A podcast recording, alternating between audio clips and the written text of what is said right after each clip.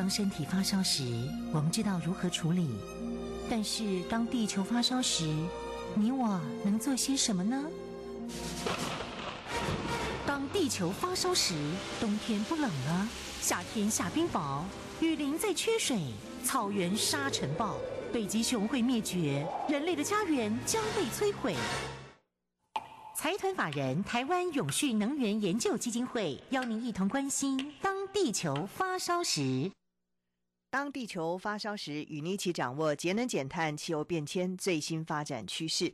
听众朋友，你好，欢迎您再次收听《当地球发烧时》，我是主持人林尔翔。节目中朋友邀请到的是台湾永续能源研究基金会董事长简佑新简董事长，董事长你好。主持人你好，各位听众大家好。今天我们谈到的主题是绿色振兴。嗯，我想啊，这个振兴券啊，这大家现在耳熟能详，每个人都有兴趣。最夯的话题。对，拿了钱又想做什么消费，做什么娱乐啊？这个大家是蛮有兴趣的，茶余饭后来谈的很好的话题。嗯。那我们今天谈的是比较大的题目了啊。谈就是一个振兴计划，就是国家型的振兴计划要怎么做哈？那么新冠疫情其实讲起来，对整个气候变迁、气候行动的影响是非常之大的哈。那么我们节目中也跟各位分享过，第一件事情啊，因为有新冠疫情的关系，整个全世界突然之间静止下来了。啊，这个静止下来，换句话就是说。国与国之间几乎没什么来往啊，城市跟城市之间也不太来往，人与人之间都比较不太来往。那中间第一个减少就是说，你的所有的交通的污染的以及交通支出浪费全部都没有掉了啊。那当然排碳量就没有。我们晓得这个航空航海啊，大概各占啊这个全球一年的污染大概。二氧二氧化碳排放到百分之三左右，那就是百分之六就减少。那工厂呢，也很多地方不开了，就关了哈。那么百货公司也不开了啊，这个大家也不上餐厅了。那这些含放加起来，他们计算了，但是比较早的计算，他说今年我们大概总共二氧化碳排放会减少百分之八左右哈。我看啊，如果这个状况不好转的话，可能还不止八了啦。因为这个其实现在还很难计算。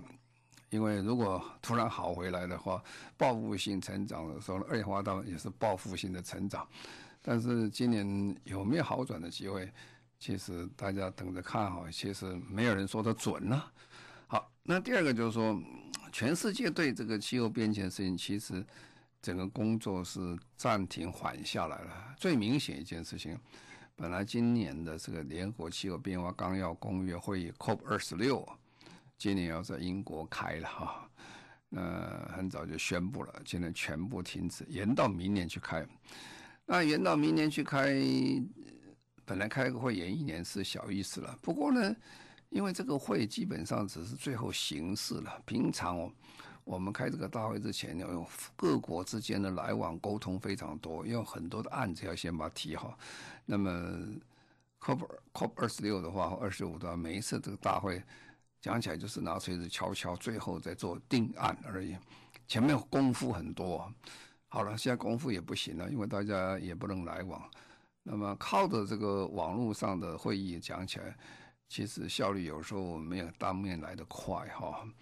呃，没有来的方便，所以这个整个全世界气候行动是延缓。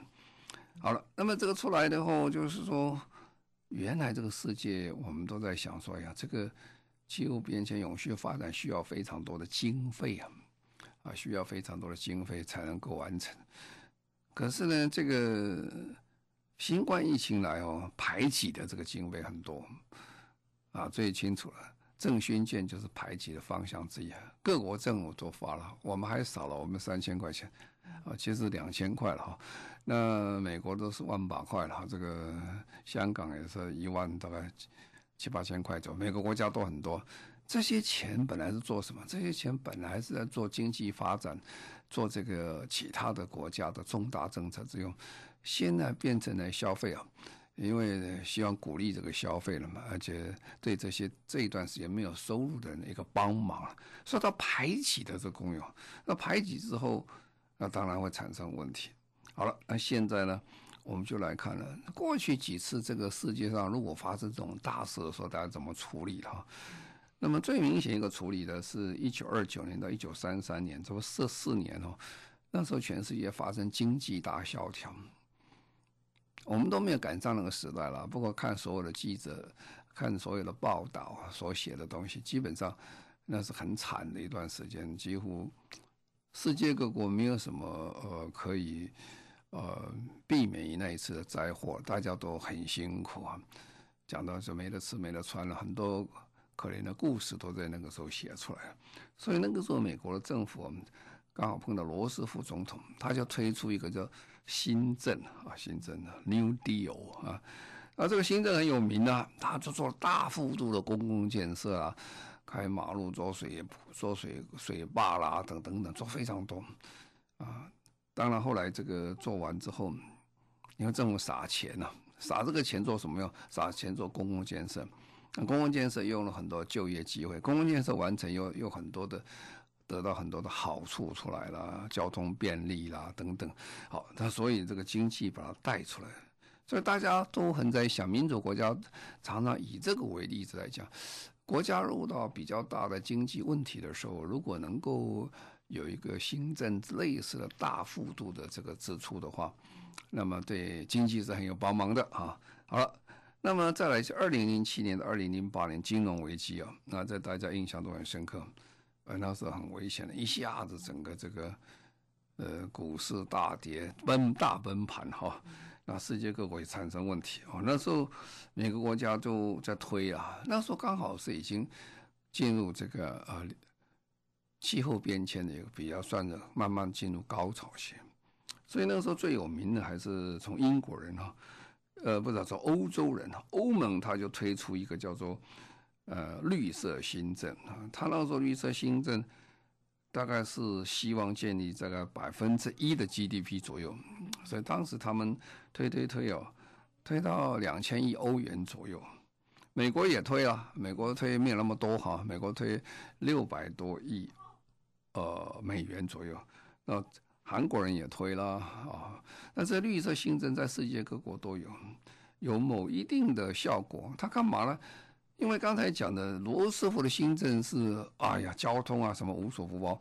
那现在的绿色新政主要是要投资在低碳的措施啊，还有这些再生能源这些投资。所以那段时间再生能源成长的非常快。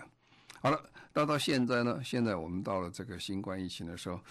新冠疫情其实两件大事啊，一个救人救命啊，这是一件大事，因为这个生病的是很糟糕了，赶快希望把它医好，就是这样，或者避免死亡。那另外一个就救产业啊，救经济啊，救这个人的生活啊。那么这两个方向，所以这个时候，呃，前一段呢，我们做起来的话，讲起来就是说，当然第一件事情要花非常多的预算啊。啊，去做这些人员的救助的问题，所以我们来看啊，这个新冠疫情出来以后，各国都在呼吁啊。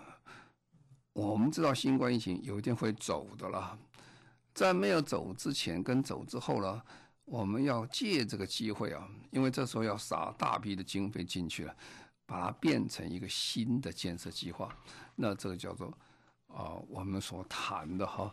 这个绿色振兴计划，这绿色振兴计划就是说，我们做很多气候变迁的气候行动的事情啊，借这个机会，刚才讲已经被被排挤掉非常多的经费走了，那这个时候如果剩下来这些经费能够全力投入的话，就很有差别了。那我们看这个这段时间其实分三个阶段哈。第一个阶段就是防疫啊，防止这个新冠疫情的问题的扩展。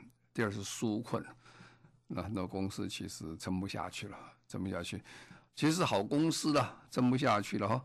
不过呢，如果你帮他个忙纾困的话，一过了以后，他立刻可以回来，这个对国家对社会都要帮忙。最后就是振兴了，就说好，我们这个有没有什么新的东西，然后我们加进去，政府加码。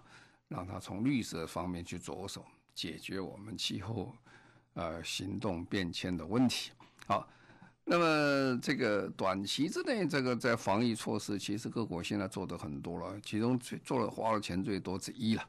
当然，除了救人之外，哈，就花钱最多还是在疫苗的培养啊，啊，那个这个整个疫情怎么样控制的问题，这个我想大家都非常熟悉的哈。这个是我它有非常的呃重要的及时性啊，因为你时间很赶啊，这个人这个生病多的时候，已经超出医院的这个设计了。这个有一点像什么？有一点像一个都市里面。都市里面排水沟啊，平常都不会有问题。突然某一天呢、啊，来个大雨啊，这一下，他说哇，这一下，呃，两百个这个 millimeter 哈，哇，一下这个下子水沟都不够用，结果就泛滥出来。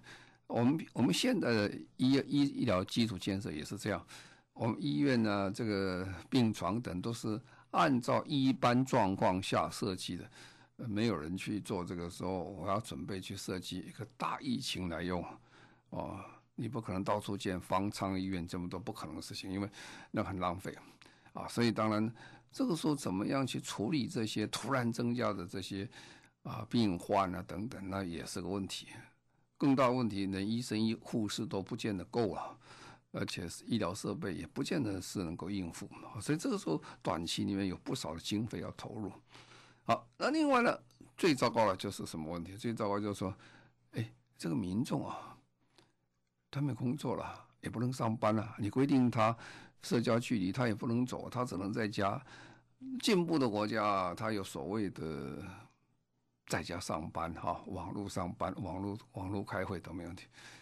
那么这些基础建设不够的国家，那就没得办事儿。那那个是什么呢？这个所以呢，政府就撒钱了。你可以看到，各国都是这样做，从美国开始。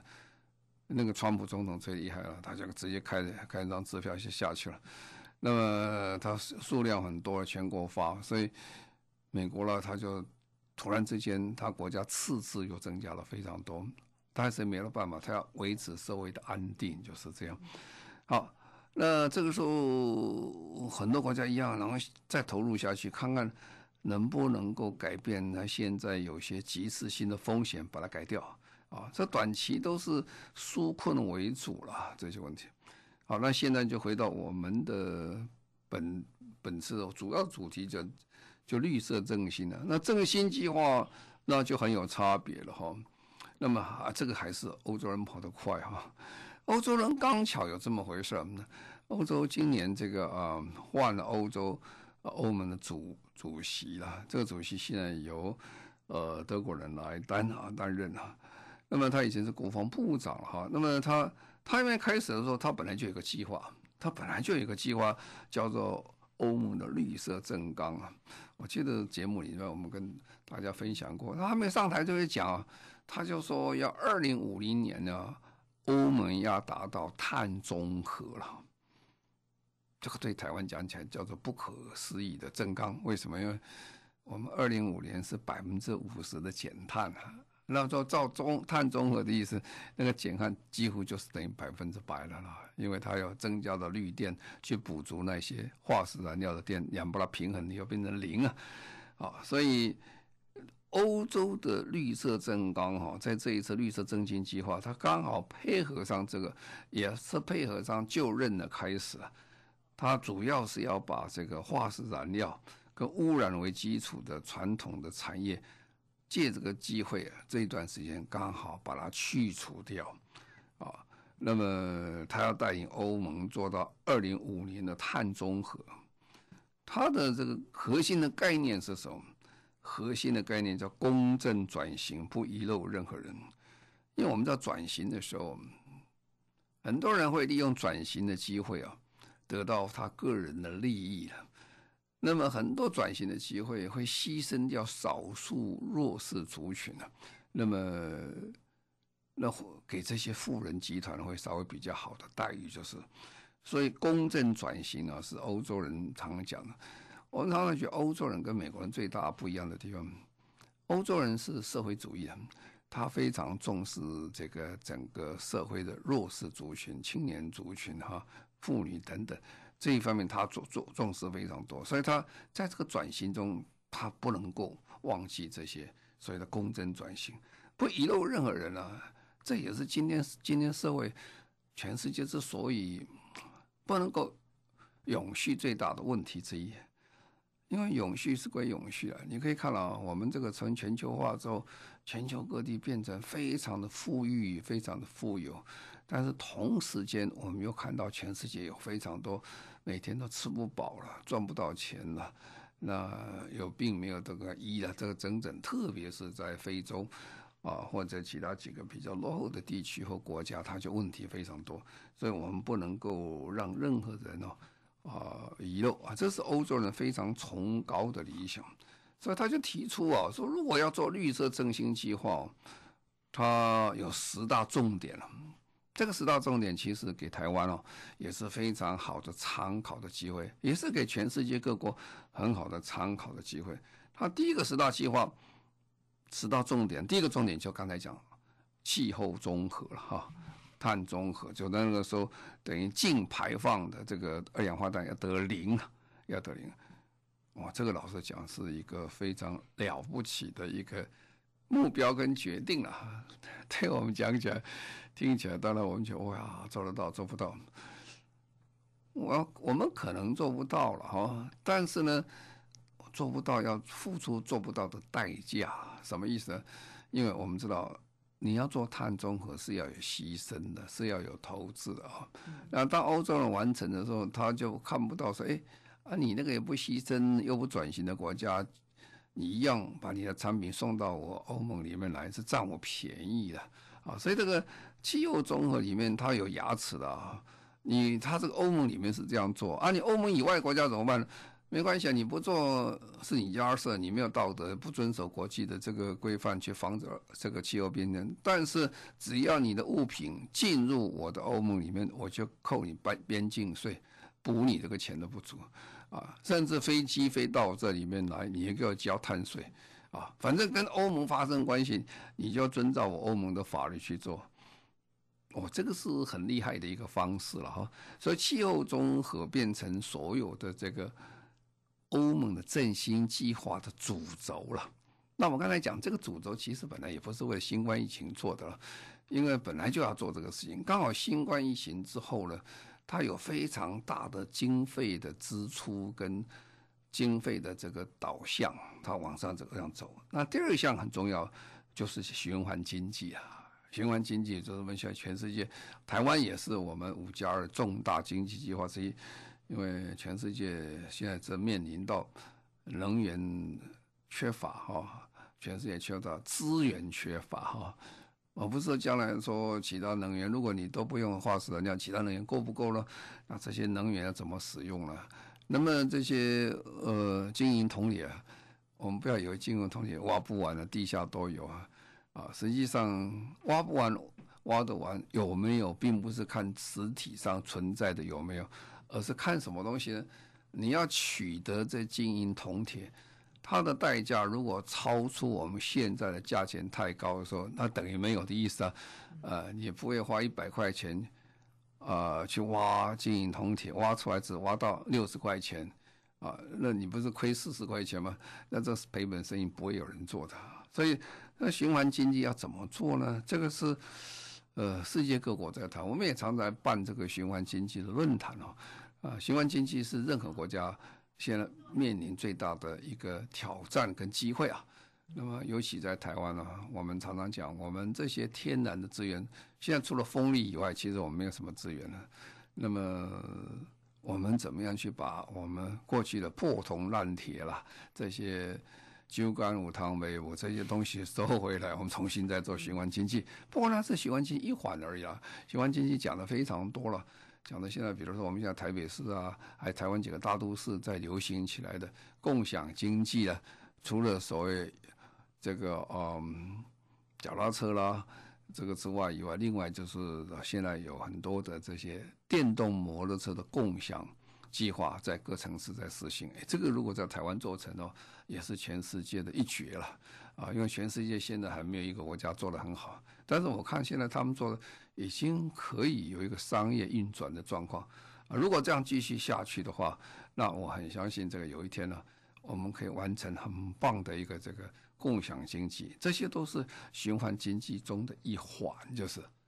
好，我们现在稍微休息一下，稍后回来。领航标杆企业共创永续置业，TCSA 台湾企业永续奖表扬致力推动环境永续、社会公益及公司治理的绩优企业，陪伴企业创新价值，成为社会大众尊敬及投资机构目光聚焦的对象。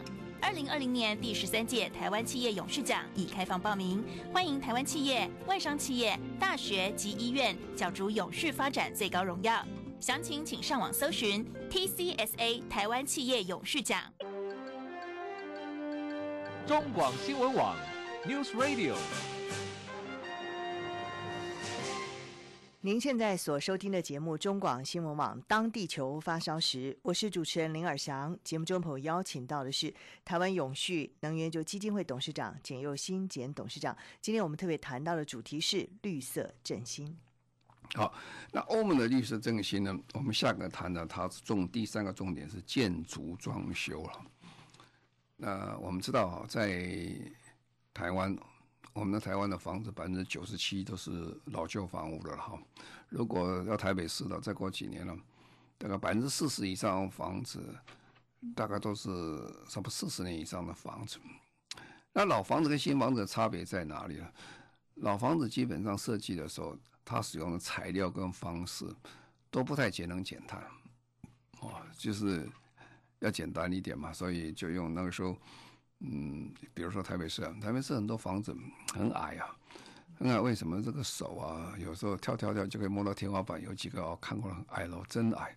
它原因在哪里？因为当时的盖房子，它也因为行高的关系有限制高度，它为了在限制高度得多一点，它会挤一个楼进来，挤一个进来了，本来只能盖十十二楼的，盖成十三楼的时候，那那。还是可以卖，但是它矮了一点。那这个是很多这种旧房子了，啊，那个材料很差了哈，也不隔热了哈，那是西晒又很多等等。好，所以呢，欧洲人对这个是盯得很紧。欧洲最近几年，你看到欧洲人定的这个建筑的法规的标准呢，比台湾是高得非常多哈。台湾最近几年也不错，我们一直在推绿建筑啊。但是我们在推力建筑的过程中，比较琢磨少于一个房屋的节能的规章标标准啊。所以，你欧洲人家卖房子的时候，他都跟你讲，哎，你要德国租房，他跟你讲，他问，哎，你这个一平哦，用电是用电多少，能源用多少，都要算的啊。那算完就知道你这个房子好不好。然后你设计的时候就讲得很清楚，因为比起德国人讲讲。德国人基本上不太炒房的，因为德国人国家盖了很多这些公公寓啦，这些还出租的公寓等等。那有一次我到德国去参观的时候，我他们带我去看一个房子，哇，很漂亮，新的一个公寓啊。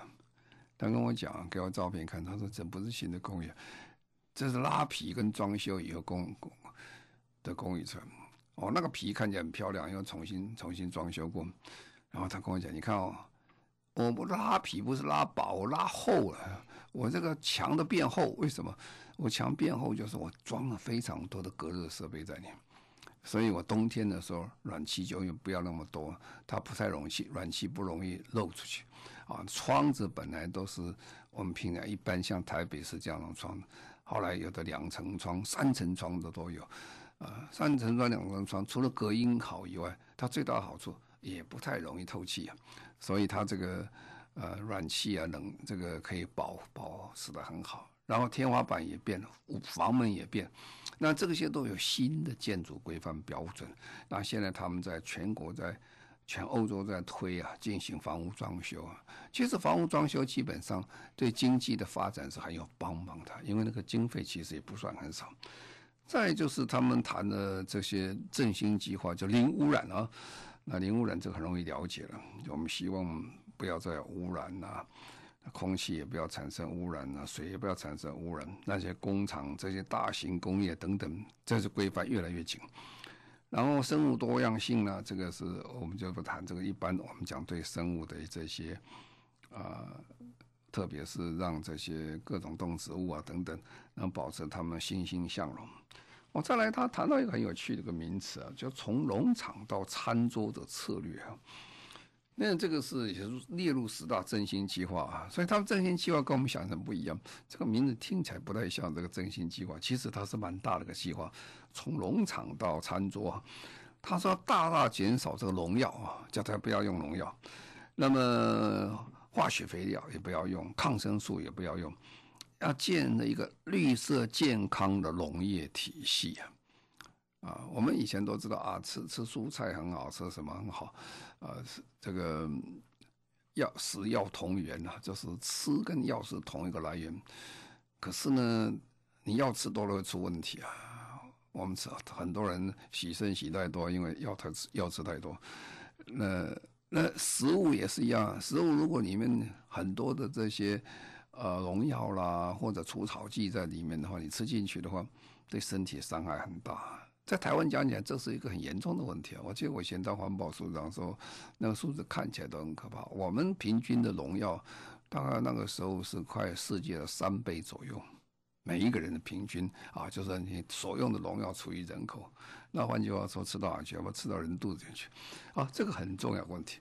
再来运输了啊，运输也是振兴计划非常重要的一环。因为欧盟知道一件事情，啊，他们跑得最快了。怎么快法呢？他们已经开始很多国家在不到五年之内啊，就已经开始限制新的柴油车、新的摩托呃、新的这个汽油车都不能卖了哈，要卖电动车。那卖电动车，你卖了以后开回到家里，你就发现你家没办法充电啊。那家加电站很远的地方怎么办？你这个车就不能开。所以他们在这一段时间。到二零二五年的时候，打算部署啊一百万个公共的充电站，哇、哦，这个是很多喽。那么他把这个充电站加进去以后，他希望把这个呃零排放的电动车的数量也或者低排放的车也把它加上去啊、因为在这段时间啊，它越来越紧的这个环保标准呢、啊，二氧化碳排放其实是在减少当中。那么它不断的在调升它的标准，调升标准最后造成什么结果呢？以前欧洲人啊是非常喜欢开柴油车的，因为柴油车力量很大，爬山啊，因为欧洲山也很多，爬山啊、飙车都非常好啊，卡这个卡车啊很方便。可是自从这个 VW 福斯汽车公司造假之后呢，大家其实对柴油车的信心已经快没有了，因为。到发现说哇，我这个柴油车的排放标准很多哎，对社会不好，也对我也不好。对我不好在哪里？我将来我二手车卖不出去啊，因为人家都不买你这个车了。那问题怎么办啊？所以这个就是说运输方面非常重要。这对我们台湾讲起来，也可以借鉴的地方了。因为我们台湾最近呃在振兴计划里面有呃老车换新车啦，老车换新车的时候。我们老车换新车是不分环保不环保的，什么意思啊？电动车跟汽油车是一样的待遇，特别是对台湾讲起来，呃，摩托车啦，我们摩托车有一千四百万辆，非常多，很多必须要淘汰。可是我们现在在补贴汽油的摩托车跟电动的摩托车是相同，这个基本上这概念上是环保有问题的啊，因为。你给这个汽油车在做，汽油摩托车做多了，过几年，你这个污染排放还是当标准在提升的时候，问题就很多。如果你买汽油车到那个时候，可能买卖都比较辛苦一点啊。这个是在欧洲，现在很多国家为什么汽油车买卖比较价钱没有那么理想？因为二手车的价钱在很多国家是在直线在下降啊。那再来就是说这个资金方面。资金最重要了，这所有的资金，嗯，都是维持维系的一个整个国家工业的一个发展。那这个资金要跑哪边去了？要跑这些这个化石燃料的啊，或者化石为原料的工厂，或者是非化石，制作变成政府的一个策略上重要的地方。那研究发展创新当然是一样了。最后对外关系了哦，那现在欧盟。欧盟现在到哪里都在讲绿色外交了啊，这个帮助大家一起来减碳啊，所以这个很多欧洲国家驻台湾的代表们，他们常常办很多的研讨会啊，你看他真的很热心啊，因为他这个研讨会基本上是观念的流通，他并不是赚钱，也不做什么事情。当然呢，这是一个比较高明的赚钱方法了。大家如果都都能够接受绿色的这个观念的话，欧洲的产品在绿色方面是比较进步了啊。不过那个路比较长了，主最主要是说，整个欧盟的一个观念里面，它很重要。它现在以绿色外交，所以我们上次到欧盟。呃，他们邀请我们去开会，我就发现他们永续方面是他们永续绿色哈，还有这些嗯数位啊人权，这是他们目前眼前整个欧盟在推动外交政策重要的一个方向啊。所以刚才讲欧盟搞了十大一个政纲重点出来做振兴计划，那我花这么多时间讲这个意思在哪里？我们台湾正在也在草拟这些振兴计划，我们希望我们在这一段时间里面，未来的振兴计划里面能多加一点绿色的增纲，这个对长远讲起来，对节能减碳、对绿色行动、对我们未来国家的产业竞争力都会很有帮忙。好，我们再稍微休息一下，稍后回来继续进行今天的当地球发烧时。中广新闻网，News Radio。您现在所收听的节目《中广新闻网》当地球发烧时，我是主持人林尔翔。节目中朋友邀请到的是台湾永续能源就基金会董事长简佑新简董事长。今天我们谈到的是绿色振兴。好，那刚才讲全世界讲绿色振兴或者讲绿色新政讲最多的是欧洲人哈。不过去我们只要讲个欧盟就可以了，现在不是啊，像欧盟以外你还讲英国，好像英国不是欧盟的，所以我在这里再提一提的英英国事情，所以我慢慢习惯说哦，讲欧洲欧洲欧洲欧洲不包括英国，其实英国人这是一个是非常骄傲的民族，他们认为他们就是英国啊，不是欧洲。我记得以前我在英国当代表的时候。那我就碰到有有英国国议员，他上午跟我开会，他说他下午到欧洲去啊。哎，我说你不是就是在欧洲吗？请问想到欧洲去？他说我们这里是英国啊，英国不是欧洲，所以他们这传统下来，大英帝国这个骄傲是存在每个英国人的心里面。他们觉得啊，他们不错。不过英国在这个做绿色方面是全世界是。最先进之一了，应该是算最先进的。接着有时候跑起来比这个呃欧盟还要快了哈，但是互有所长。所以英国有一个叫气候变迁委员会啊，这是一个等于有点像社会贤达，非常受重视的人们，政府邀请他们来出一个做委员会，这委员会公信力非常之强啊。那么他们就跟英国首相提出一个绿色振兴建言啊。他们就讲这个未来时间，大家都晓得要振兴嘛，哈，大概几个方向。那第一个方向就，他当然是原则很清楚了，他这个目标是干嘛？是提高对气候的一个韧性啊，变迁的韧性，你怎么应付这些？那第二个就是说，它原则要公平，要重视弱势啊，很有意思啊。欧欧洲人一定是讲公平、正义、弱势照顾这这些。好，那第一个就是。低碳生活运动啊，以后的生活要低碳，在家工作这个方向，远距的医疗体系了，自行车道要建设了哈，公共运输的一个社交距离的措施等等，这些是他们非常重要，要推行低碳生活运动啊。以前我们台湾我们叫新生活运动啊，现在他的新生活现在就是低碳生活运动。那么再来就是气候投资啊。气候投资其实很重要一点，还是在人的问题啊，所以他们对劳工低碳技能的培训啊这一方面，他加把很多劲啊，因为很多产业会消失掉，那你怎么样让这些劳工能够转业？然后低碳的调试，这些科技的研发创新也是非常重要，呃，因为要新的来嘛，那这这总是要投资。那么跟欧盟一样，他们非常重视什么？房屋的。这个深度的翻修啊，标准的提升啊，这一点呢，我们也希望我们的政府能够在呃建筑标准上大幅拉高我们现在比欧盟或日本落后的房屋的这个节能减碳标准啊，如果能提升的话，那是立竿见影啊，马上可以看到整个国家有很多这个节能减碳的进展了。更重要的就是说，这样可以让我们这个整个社会产生很大新的一个行业跟经济的力量出来，因为它建设方法不一样，它的经费不相同。那么能源要升级啊，都市要绿化啦，这个等等。他们英国人也是非常强调自行车的健康基础建设啊。现在到欧盟去看，到处都在新化自自行车道哈，因为他们觉得自行车可以减少非常多呃空气污染的问题。当然，这个还有很多配套的措施了哈，还有很多经济的诱因。不过我们刚才看了绿色振兴计划，现在全世界正在非常的夯，非常在跑。欧盟跟英国现在进步的很快。